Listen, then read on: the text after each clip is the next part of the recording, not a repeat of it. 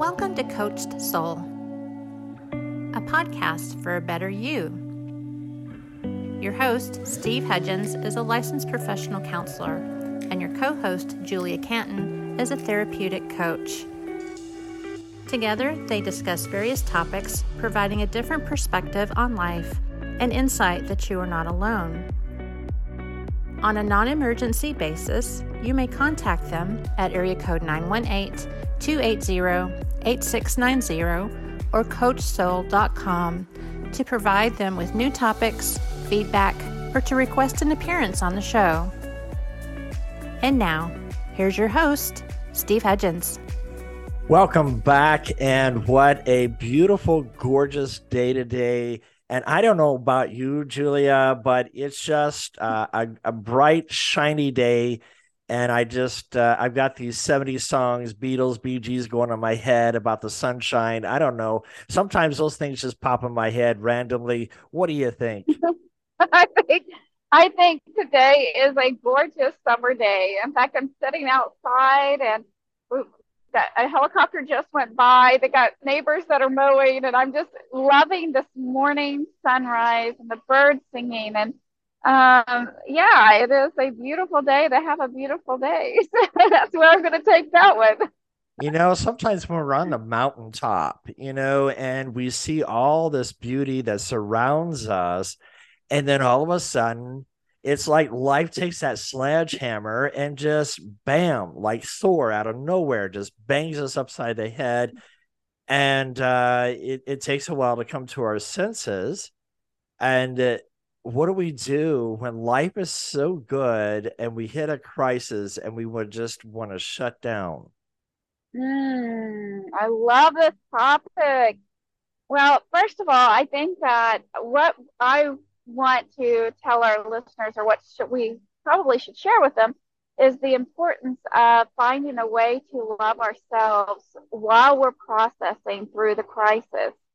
Um, oftentimes, Steve, and you're very aware of this, that when a crisis shows up, depending on the degree, some of you know, if we forget our grocery list at the grocery store, you know, by the time we get to the grocery store, that might be a small little crisis if we didn't remember what was on the list. But we're going to easily transition through it. It's not to, we're to go, oh, okay, well, I'll just get what I need.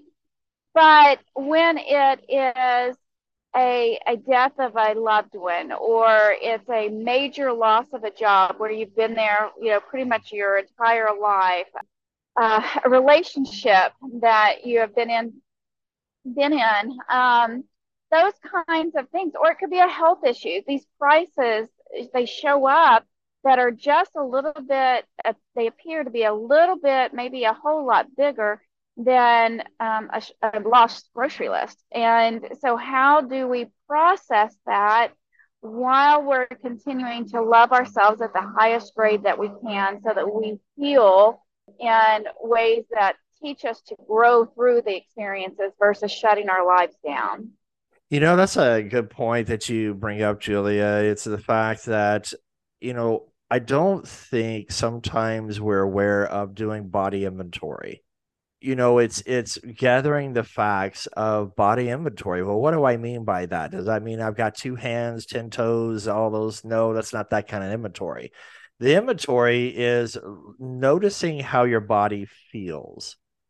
You know, sometimes, uh, like this morning, I just woke up and it's like uh, I'm not really hungry.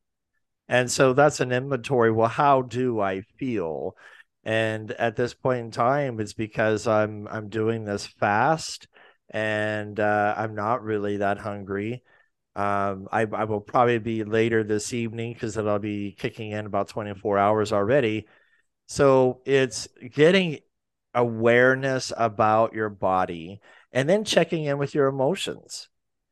How do I feel? Do I feel sad or happy or angry? There's a mixed array of emotions when crisis hit.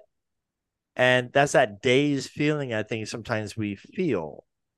But once we start checking in with ourselves, then we can be able to look at okay, how do I feel? What do I need to do? Do I need to shut down? Do I need to go and talk to somebody? But the natural tendency, you look at the animal kingdom, and what do the animals do? They recluse, they pull back, they start looking the wounds, so to speak. And for humans, the natural tendency is to do that. The question is, do we give ourselves permission to do so? Well, I think I think that there is a difference between the process of of withdrawing for a moment and experiencing everything that's showing up versus withdrawing and shutting down. And so I think first they uh, if, if we're going to go through that process that we need to ask the question are we trying to hide uh, from the pain that we're experiencing in this crisis? Or are we trying to process? Those are two you know asking those questions is important because sometimes the pain can be so unbearable if in its expression that we do want to just kind of go, I'm just going to go to sleep. And then the next, you take a nap, and then you're going to go to sleep for a few more hours. And then that you're, for long, you're just want to take naps all the time. And you're in this mode of, of potential depression and other, you know, uh, psychological crises going on. So you gave the um, perfect example of flushing it out and sometimes yeah. i don't think we're we want to flush things out and so we tend mm-hmm. to avoid oh my gosh avoidant attachment disorder see i think a lot of times the way we deal with crisis is how we dealt with our attachment issues so it kind of mm-hmm. combines together of our attachment and there you know we did a bunch of series on attachment and want to invite our listeners to go back and they are recorded and you can look at it at podcast.google.com for coach soul and you can see all the podcasts there. But i do look at that attachment has a way or a style of how we approach the crisis at hand. Well i i think that generally speaking that is an accurate statement that our, our attachment styles do tend to play a major part in how we process crises. But I would like to interject another idea, which is despite whatever our attachment styles are, that during the crisis, if we can ask questions, different questions, uh, for instance, um, some of the work that Byron Katie does, I love her so much because um, when when she actually has a set of about four or five questions that she invites um, the practitioner or participant in their own lives, their own crisis, to ask themselves, okay? And um, and when you go through this, you're it's it is is this a true statement? I, I feel um, abandoned right now out of this, let's just say a relationship, okay? Or I feel intense loss because uh, my spouse passed away recently. Um, are those, is that a true statement? And, and on the surface, most are probably, I would think that it'd be a typical natural answer to say, yes, it's very true. I mean, why are you asking such a stupid question? You know, um, but the, uh, but the next question would be, is it a, a is it this or is it that? Do I feel abandonment or do I fear loss? Mm. Do I am I afraid of losing some sense of my identity or am I grieving an absence? And all the and the questions just keep breaking down and breaking down when in fact the very first reaction or or uh, answer was i feel abandonment. And and it ended up being something completely different but the words that came out were the only thing that the brain could identify as being true in that moment. But given different questions then the answer becomes something quite different. You know it's difficult though sometimes to draw out these questions if we never dealt with these before. Uh, in some cases, some people they just uh, it's the norm of shutting down or walking away. And one of the things that too I want to bring out is if somebody is going through this process and tends to shut down, we want to be able to be respectful of that person's space And mm-hmm. a lot of times in dealing with couples, that spouse wants to go and say, Hey, what's wrong? What's wrong? What's wrong? And a lot of times you're elevating or escalating the turmoil in that other person. And so by allowing that space, uh, can help that person to be able to process what's going on with them. Our natural tendency is we don't want to see people hurt. And so we want to be supportive. We want to be able to be there for them. And so that natural tendency is to push to say, okay, what's wrong? But a lot of times uh, we don't know what's wrong and it's difficult. And, and Julia, I mean, for, for a female, it's even harder to process sometimes, I think, for females, because although you may not know exactly pinpoint what's wrong, and sometimes the men want to come in and fix it because we see what's wrong. I'm I'm relating to a mm-hmm. YouTube video called "It's Not About the Nail," and I really like it because she's sitting there. She's got a nail on her forehead. She's trying to explain to her husband, and he'll say, "Well, you know, you have a nail," and she says, "Stop trying to fix it." And it's allowing her to process those thoughts and being able to get them out. But I think that's the hardest part is when we're in this mode, it's hard to figure out our emotions because I relate it to being in the ocean and all these waves are crashing around us and we just don't know how to get out of the situation. So when I think about being in this crisis mode, that we have to uh, be mindful, or we should be mindful of being able to self care. Mm-hmm. And I believe self care is very important. Uh, you just got through working through some self care yourself in a, in a moment of crisis that you went to, to the mountains and everything. I'm uh-huh. fixing to do some self care. Um, I'm going on a cruise alone, my first cruise ever, and I'm going on a cruise alone. What do you think about somebody that you know the the society is like you're going on a cruise alone? Really? you know, what are your thoughts about somebody doing something that uh drastic, I guess, in, in people's eyes about going on a cruise alone? What are your thoughts well, about self care? Well, I think that number one, even remotely caring about what others think about how you what an individual chooses to self care is um, that where we first get out of alignment with ourselves. Or we're we're right. not even we're already out of the space that um, allows us to feel and monitor what's going on inside of us. Okay, so that's the, the first thing. Um, two, understanding um, that self care there's maintenance, okay, like going to get your nails done or your hair, and that's girls we like doing that stuff. Um, guys do too, but um, that that is a thing.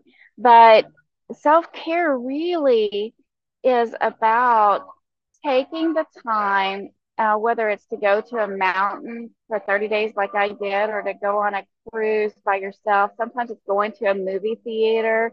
You know, I have some some friends that they'll just go take themselves to the movie or take themselves to dinner.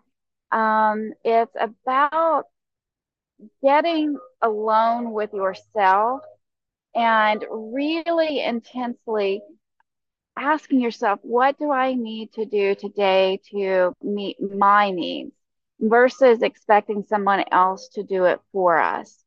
And um, I, I love the, the analogy of, and you brought it up while ago and touched on it, um, it's like being in the ocean and you're just being the crisis is just bombarding you with you're out there on your your you got the driftwood and you're trying to hang on to it and the waves are coming through and they're knocking you around and da da da da da. Well um, sometimes you want to swim. Sometimes you're going to go under and you're going to think you're going to drown. Um, sometimes there is no fighting the wave that's coming through. The self-care comes in and just riding the wave floating along with it, going along with its groove and being congruent with it versus trying to fight against it. And those moments are are the self care. They're allowing us to tend to what is showing up. And for um, and I'll touch on that what you said as well. That when our spouse or our significant other or loving family member or friend or whatever comes in and they want to go they want to rush in and try to fix it or they want to rush in and give advice about based on their experiences and things along those lines that um, more often than not it is a let me let me take that out of the dialogue there. It is important to respect the space of the individual that's in the crisis uh, that they need and especially, like you said, they may not know how to define what's going on inside themselves and they need time to process that. So just sending a simple text or, um, I love you. I can see that something is going on. When you are ready to speak about it, if you need me to listen, I'm there. If you want me to contribute in conversation, I'm there. Otherwise, just know I am here when you're ready. And then that way, there's no judgment, there's no interpretation, there's no expectations. It's just an awareness space that if they want to take advantage of that to help them do their self care, they have it. And and so um, a lot of times it is that self care is riding the wave, and it looks different though for every individual. Totally um, agree. You know, it it's it's uh, giving yourself some space too, and mm-hmm. not having to feel like, oh my gosh, I got to do this, I got to do this, and and feel overwhelmed that you're feeling compelled that you have to continue to do something. I think about sometimes when that crisis hit, it's like like the egg experience uh, in in science. You have this egg strapped to this car, and you push the car, and all of a sudden the car comes to a stop, but the egg continues to hit forward. And sometimes I feel like I'm that egg, and I just go splat. So it's like, what do you do? You know, it's Humpty Dumpty. Let's put everybody back together again. And it's gathering these emotions and things. And so for me, uh, Self care is, although I'm not in a crisis mode, although, you know, relationships can be tough. One of the things that I wanted to do about this cruise is to do something that I've never done before, to push mm-hmm. myself out of a comfort zone, yeah, to have a yeah. different kind of experience. Yeah. And I've never been on a cruise. I've been in all kinds of planes. I've been in all kinds of trains. Now it's like I got that movie going in my head now, planes, trains, and automobiles with John Candy. You know, it's uh it's that episode of all the crises that hit them too. And it's how do you deal with it? And a lot of it has to do with the attitude. So I'm going into the attitude with the cruise that I'm just going to soak in the experience even though it might be I don't know. Sometimes it's it gets a little stressful because you got to catch this plane. You got to make sure your bag- baggage is there. But I'm going to alleviate some of my stress by carrying my baggage on, and I'm going to have a carry on. Well, stress is like a baggage. How are you packing your bag? How are you going to unpack your bag? And so the cruise to Alaska, I'm looking forward to because part of my one of the excursions I'm going to go on is an ATV excursion where the the driver, you know, if I'm sitting there and I'm driving up, the passenger takes turns and drives it back down again. And just the majestic beauty that I've seen on uh, YouTube videos of this excursion is going to be phenomenal and it's that self-care it's that rejuvenization that you need for your soul. Mm-hmm. so i like how you differentiated because in some of my counseling sessions i i encourage people to go and do some self-care.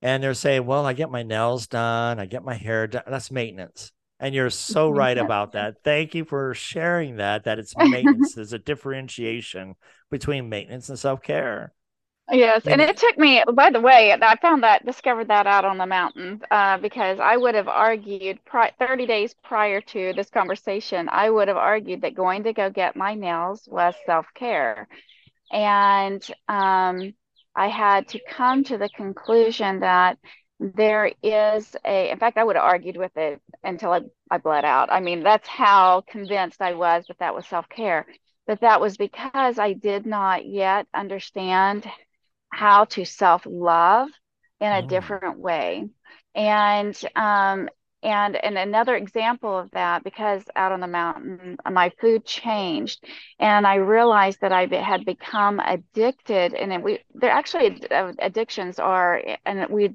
are addicted to a lot of things and we don't even realize that we are addicted to it mine was using food to um, to compensate mm. and the thing was is that i was eating fairly healthy i was eating uh, in fact i say I probably eat healthier than the most people that I know.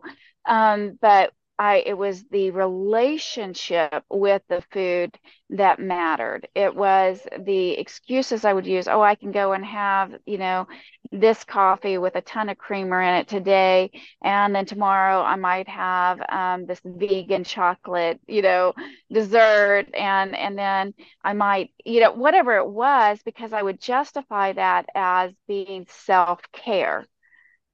What I learned was that none of that has to do with le- learning to love who I am.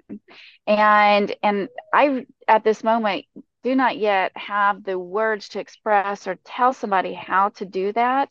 But my relationship with with food has changed now um, because I ask myself, you know, when I'm sitting um, in front of a an amazing looking dessert or um, or I'm thinking about going to go do my nails. Okay. My nails, I, they stay beautiful for the most part, but that is a maintenance thing. Um, but it's not how I say I love you to me. Um, eating that chocolate cake, I'm not saying don't ever eat this beautiful chocolate dessert. What I do ask myself is, is in this moment, am I showing myself the highest love and vibration that I can give me right now? Now, some would argue that eating the chocolate is self care if they're in the middle of a mm-hmm. crisis. Okay. But what it actually is is a compensation to avoid the pain.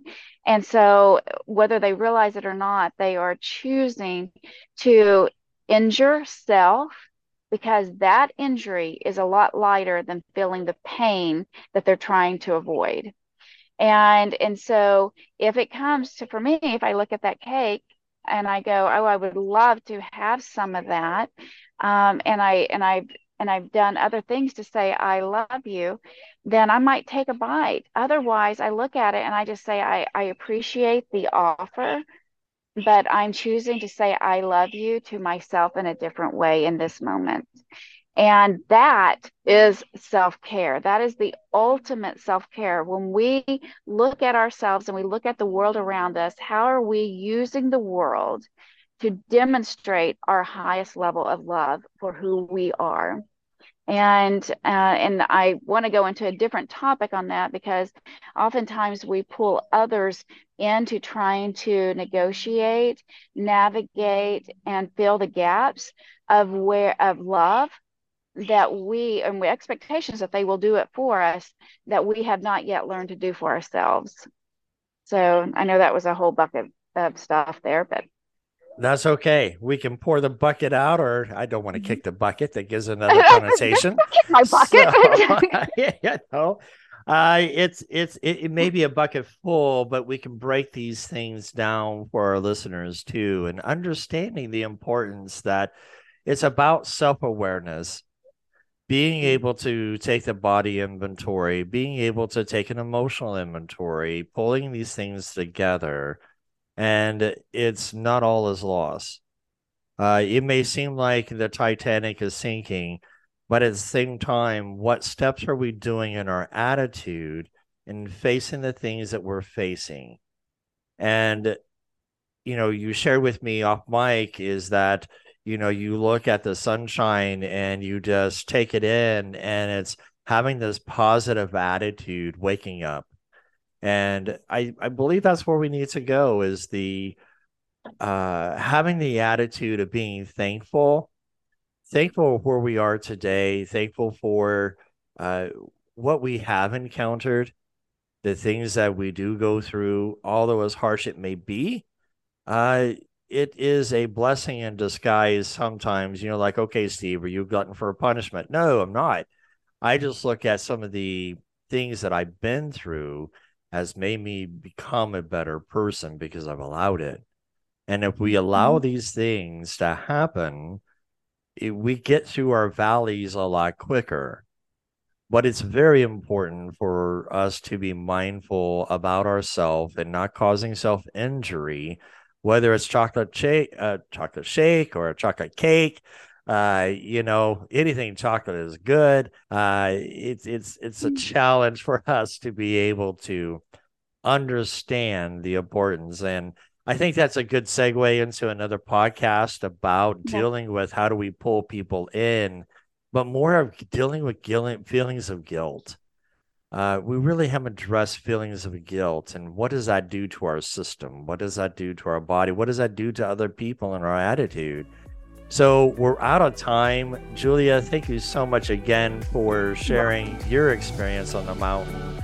And I'm ready to go on to another mountaintop in Alaska here soon. So, uh, looking forward to it. Until then, be safe and have fun. Thanks for joining us today. We hope to have you back next week. Until then, be safe and be kind.